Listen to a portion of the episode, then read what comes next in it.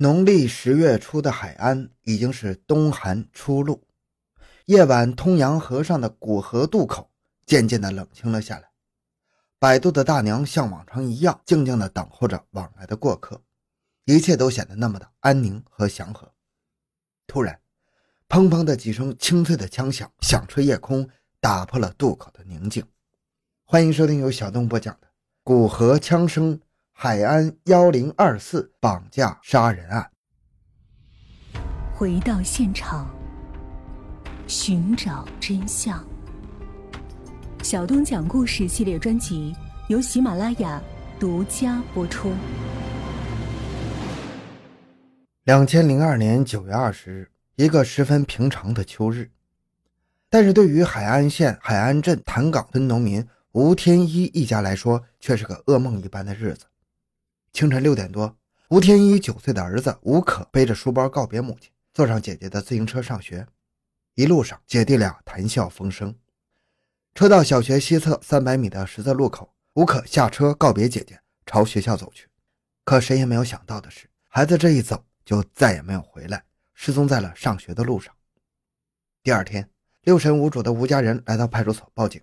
派出所迅速组织吴家人及学校的老师、学生多方寻找吴可，但是音信全无。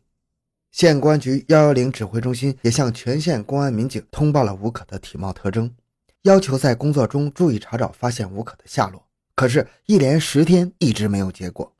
孩子到哪儿去了呢？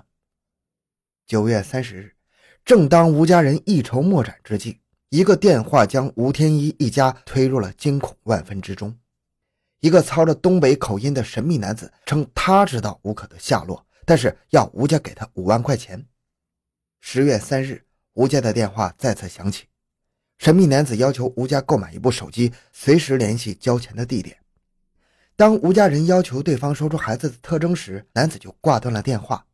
但是不管是真是假，吴家怎敢怠慢，立即按要求购买了手机，但是神秘男子却失去了音信。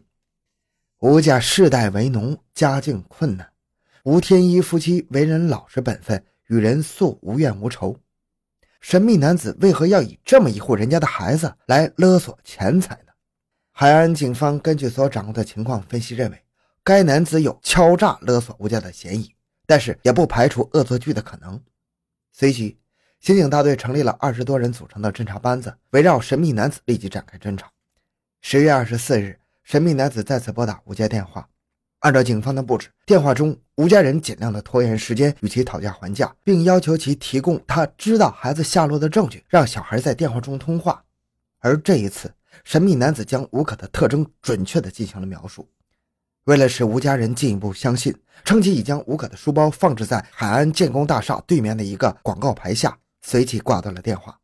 当日。吴家人果然在广告牌下找到了吴可失踪时所携带的书包，至此案情发生重大变化。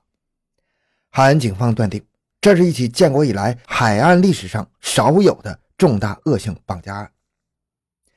海安县公安局侦破幺零二四绑架指挥部随即成立，并且从全县抽调了近百名精干力量，迅速投入侦破工作。大案指挥部连夜分析案情，根据神秘男子与吴家通话情况判断。犯罪嫌疑人可能是东北地区来海岸务工的经商的赞助人员，不排除本地长期在的东北打工人员。歹徒相当狡猾，在作案前做了精心的准备，周密谋划。同时，根据类似案件和出现带有尸臭味的小孩书包，综合案情分析，吴可有可能已经被歹徒杀害了。十月二十五日上午，犯罪嫌疑人突然电话通知吴家人。要求他们携款到二零四国道与三二八国道交叉口。大案指挥部立即调兵遣将，指挥参加布控和行动的侦查员立即分散行动，分布在交叉口周围。吴天一夫妇也根据部署携款前往交叉口，但是犯罪嫌疑人并没有出现。电话通知将交款地点改为四公里外的某家具城，结果犯罪嫌疑人仍然没有出现，又连续变换地点到泰宁市场。苏中七战七捷纪念碑、三环路与南平路交叉口、海安商城等处，一直到晚上六点，狡猾的犯罪嫌疑人都没露面。通过一天的工作，大案指挥部在分析研究后，果断决定调整侦破方案，派出精干力量在相应的路段、场所秘密伏击、架网布控，同时精心挑选出侦查员徐华扮成吴可的舅舅住进吴家，以吴可的父亲不慎摔伤腿脚为借口，在犯罪嫌疑人通知交款时，由侦查员徐华与吴某一同前往。然而，在接下来的两天时间里，犯罪嫌疑人却又销声匿迹了。十月二十八日，犯罪嫌疑人再次约定在泰宁市场见面。指挥部迅速指令泰宁市场附近守候的民警向指定地点靠拢。担任机动任务的十多位民警也悄悄地埋伏在指定地点周围。但是，犯罪嫌疑人还是没有出现，又将地点约到了南平大桥、建工大厦等处接头。一直到晚上十点。犯罪嫌疑人都没有露面。晚上十点半，犯罪嫌疑人又打来电话，要求吴家人将钱放在了三二八国道资丰液化气站西侧的垃圾箱内，然后到湖集大桥上停放的一辆汽车上去接孩子。警方马上赶到现场附近，指令资丰市场附近守候的民警立即秘密前往约定地点。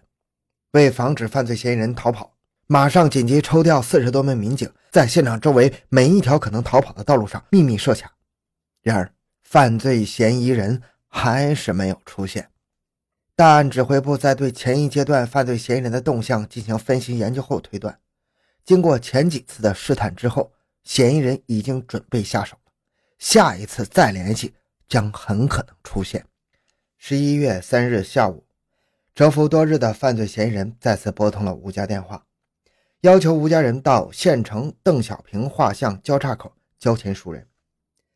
为了便于参战侦查员发现目标，档案指挥部决定让吴某穿显眼的红衣服，提红包，与侦查员徐华一道前往接头。但是犯罪嫌疑人又将交款地点南移至南平大桥，后又将地点移到南平大桥南侧的东升桥。几番折腾，已经是晚上七点了，天色完全暗了下来。犯罪嫌疑人再次将地点约在了通阳河上的古河渡口。古河渡口地处偏僻，道路较窄。河东侧为大片的桑田，便于逃跑，不利于追捕。看来这次犯罪嫌疑人真的要动手了。情况紧急，档案指挥部立即指令附近布控民警悄悄向古河渡口集结，同时要求侦查员徐华与吴某尽量的拖延时间，现场灵活处置。当徐华带着吴某赶至古河渡口西侧时，犯罪嫌疑人又打来电话，要求将钱交给渡船上的渡工，由渡工将钱送往河东侧，而他们则不许渡河。大案指挥部分析，现场天已经全黑了，犯罪嫌疑人辨认不出送钱人是否过河，果断决定让徐华与吴某携款渡河，伺机抓捕。徐华与吴某过河之后不见人影，就沿着渡口道路上岸，岸上依然没有人。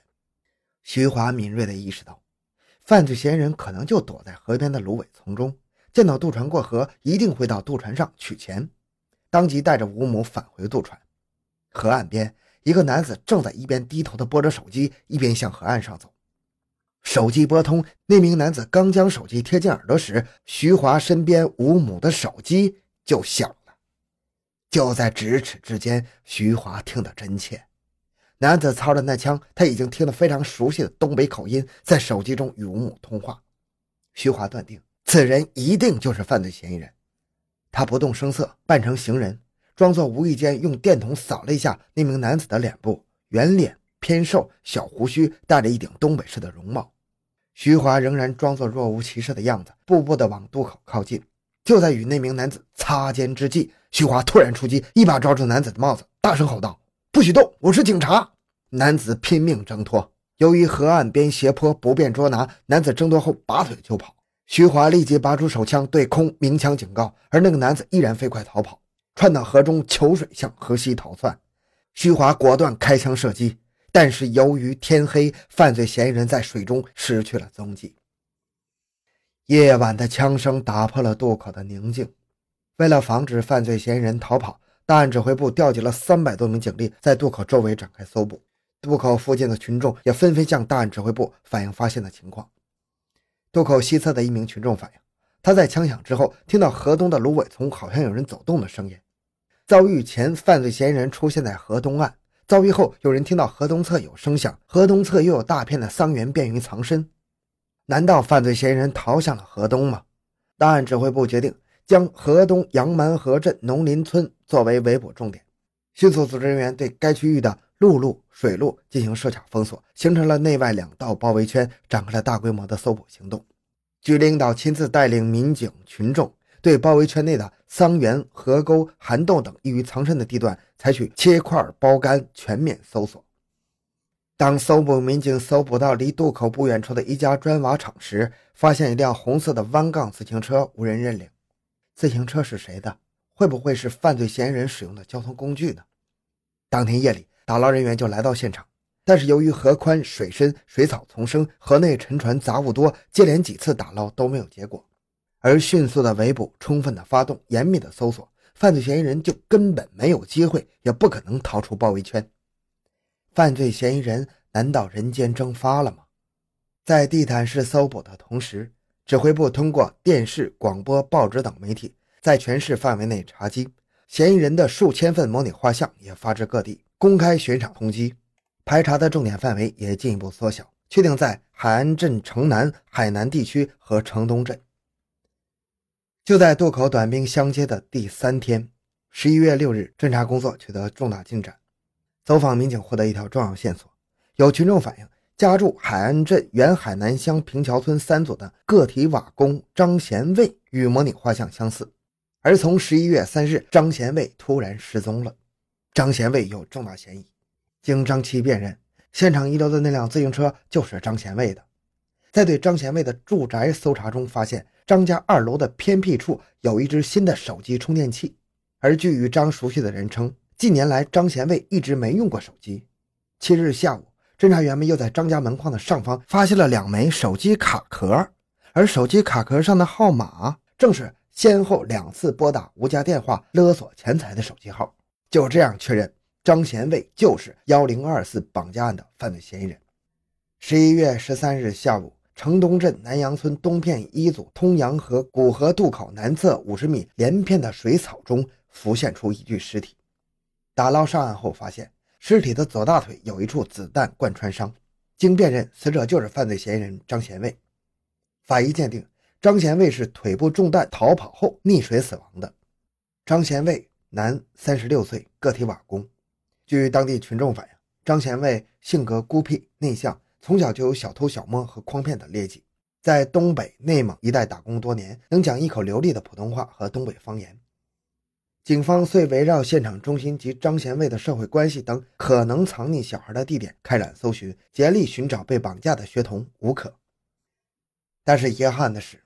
十一月二十二日，失踪学童吴可的尸体在三二八国道千禧大桥西侧一片空旷的杂草丛中发现了，脖子上还缠绕着犯罪嫌疑人所用的白色绳索。经法医鉴定，死亡时间已经有两个月了。也就是说，张贤卫在九月二十日绑架吴可之后，马上就残忍地用绳索把吴可杀害并抛尸。好，这个案子就讲到这里。小东的个人微信号六五七六二六六，感谢您的收听，咱们下期再见。